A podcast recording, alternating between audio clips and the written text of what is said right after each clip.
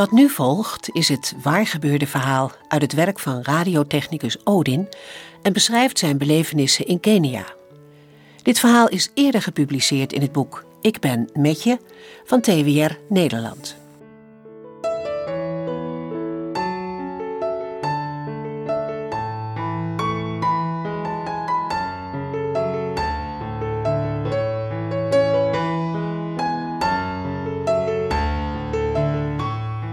Geërgerd draait Odin de wielbouten van de pick-up opnieuw stevig aan.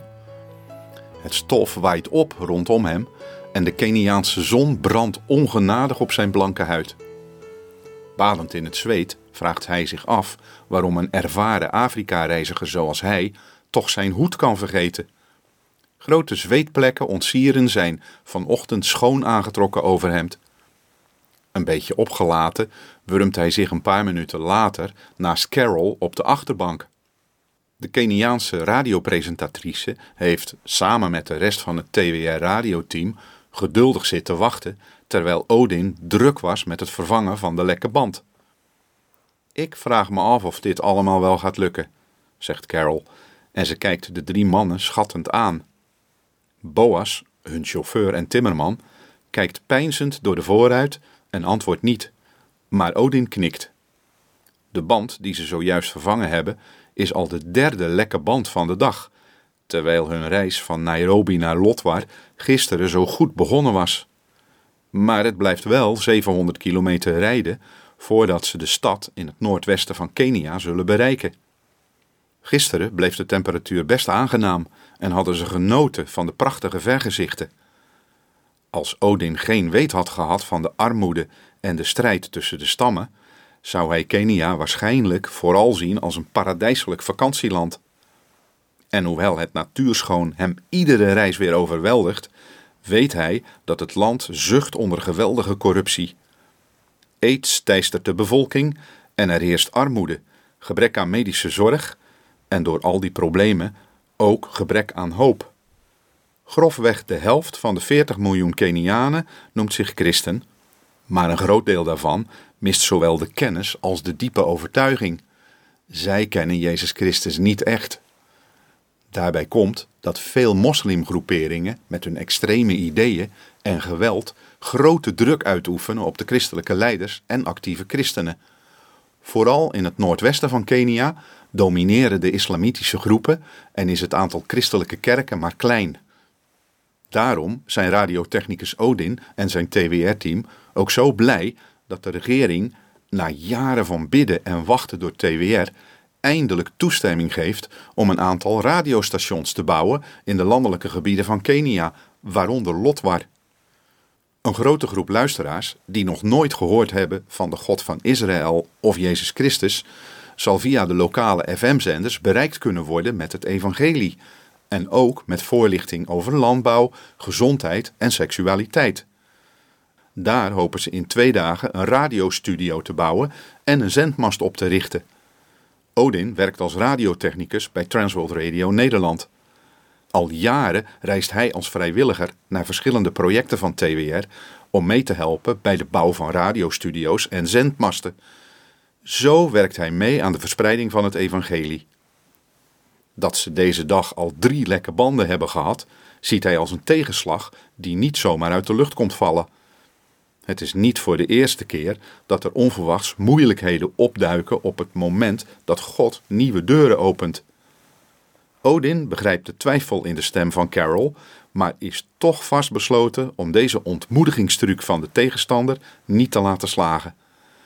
Maar hij baalt wel van de lekke banden en het feit dat de optimistische stemming waarmee ze van huis zijn vertrokken wel een beetje over is. Toen ik vanochtend aan het bidden was over deze dag, sprak de Heer heel duidelijk: "Ik ben bij je, wees niet bang," zegt Boas, terwijl hij over zijn schouder een blik werpt op Carol, die zonder knoeien een overrijpe sinaasappel naar binnen probeert te werken. "Dus laat je niet ontmoedigen, meisje. We zitten nu wel krapper in onze tijd, maar als ik het gaspedaal wat dieper intrap, zijn we toch nog voor het donker in Lodwar." Terwijl hij praat, trapt Boas de pick-up flink op zijn staart. Odin voelt dat hij met kracht tegen de rugleuning wordt gedrukt en ziet stofwolken voor de autoramen verschijnen. Hij moet erom glimlachen. Boas mag dan een gematigd man zijn, maar achter het stuur blijkt zijn stormachtige karakter. Toch zal hun chauffeur zich moeten beheersen, want de weg is vol kuilen en zeker niet in een rechte lijn begaanbaar. Laverend van links naar rechts is de maximaal haalbare snelheid maar zo'n 20 tot maximaal 50 km per uur. Odin is blij dat hij geen last heeft van wagenziekte. Hij verdraagt het schudden geduldig, terwijl hij af en toe wegdroomt over een goed opgezet radiostation en duizenden luisteraars die voor het eerst van het evangelie horen. Het is alweer een paar uur later als de technicus plotseling opschrikt en zich verward realiseert dat de auto is gestopt. Blijkbaar is hij onderweg in slaap gevallen, want Boas en Carol staan buiten en zijn druk in gesprek met een ernstige politieagent. Nog meer vertraging, denkt Odin gelaten. Hij twijfelt er nu niet meer aan dat er boze machten aan het werk zijn om hen van hun doel af te houden. Hoewel ze er bij hun vertrek niets over gehoord hebben en je Kenia meestal zonder problemen kunt doorkruisen, zijn er waarschijnlijk onlusten in de regio. Odin vermoedt dat de politieagent het team zal adviseren terug te keren naar waar ze vandaan kwamen. Hij zucht. Geef Satan geen kans, Heer. Bescherm ons met uw hemelse legermachten en geef ons doorgang, bidt hij in stilte. Dat wordt gassen, Odin, zegt Boas als hij samen met Carol de auto weer instapt. Die politieagent zag onze auto in de verte al aankomen. Hij heeft ons, met zijn collega's, ingehaald om ons te waarschuwen. Hij staat erop dat we ons laten escorteren door het leger. Er zijn bandieten gesignaleerd en volgens die agent rijdt er zo'n 20 kilometer verderop een veilig konvooi waarbij we ons kunnen aansluiten. Als we dat konvooi niet binnen een uur inhalen, moeten we terugkeren, zegt hij. Boas heeft haast om de pick-up te starten en hij laat de motor loeien. Houd je vast, daar gaan we! Door de tijdsdruk die er nu op staat, is alle voorzichtigheid verdwenen en rijdt Boas gewoon over de gaten en de kuilen in de weg. Ondanks het ernstige van de situatie schiet Carol in de lach als ze door het hotsen en botsen met haar goed gevulde lichaam tegen Odin wordt aangeperst. Let op, Odin, hier komt je zwaarste beproeving. Als ze het konvooi gevonden hebben, mindert Boas vaart en voegt zich voorzichtig tussen de andere voertuigen. Al met al zijn ze het laatste uur toch nog flink opgeschoten. Het uur dat volgt gaat echter minder snel en Boas neemt de gelegenheid waar om een paar chapatis met thee naar binnen te werken.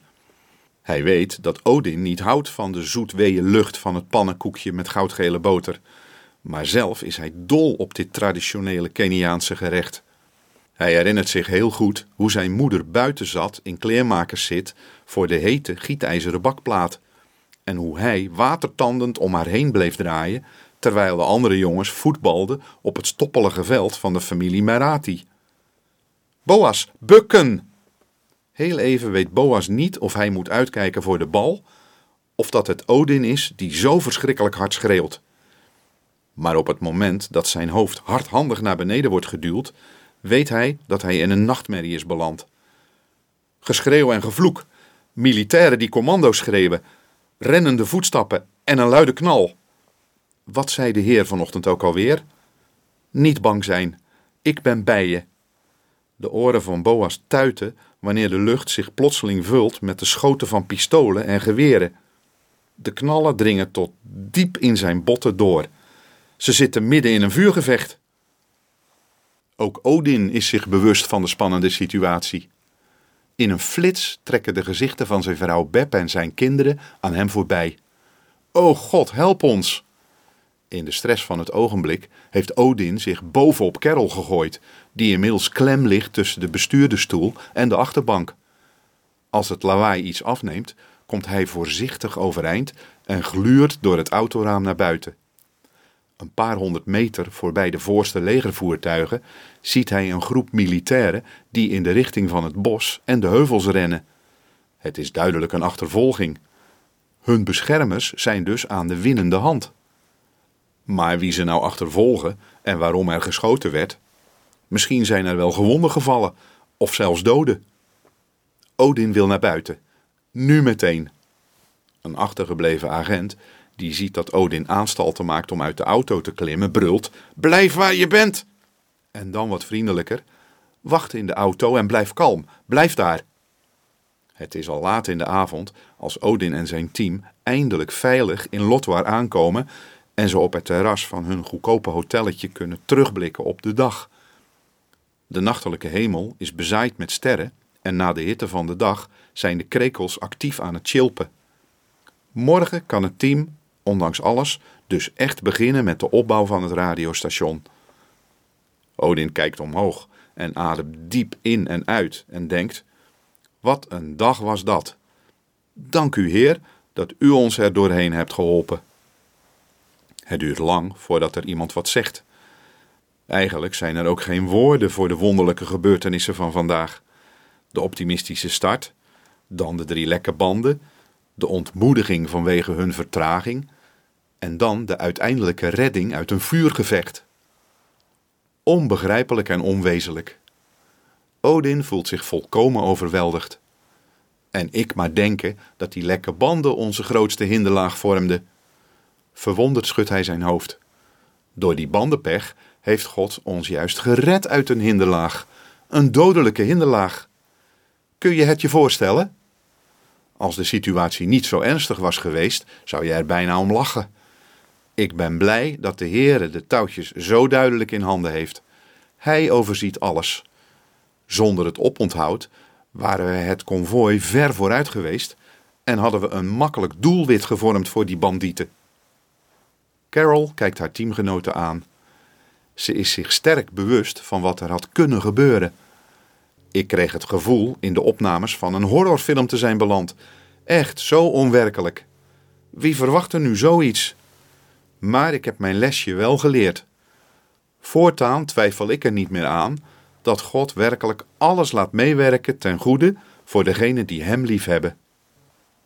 Achteraf hoorde het TWR-team dat de bandieten een groep jonge mannen was geweest die hen wilden bestelen.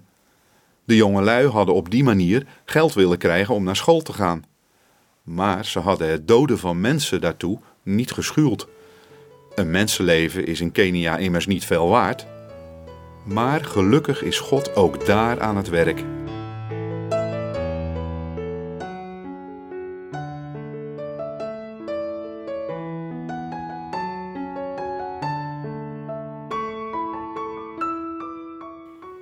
Wilt u het boek Ik ben met je zelf lezen? Dan kunt u dat bestellen via www.ikgavoorjeuit.nl. Ik herhaal www.ikgavoorjeuit.nl. Als u dan uw naam en adresgegevens vermeldt, dan sturen wij u het boekje toe en betaalt u alleen de portokosten van €2.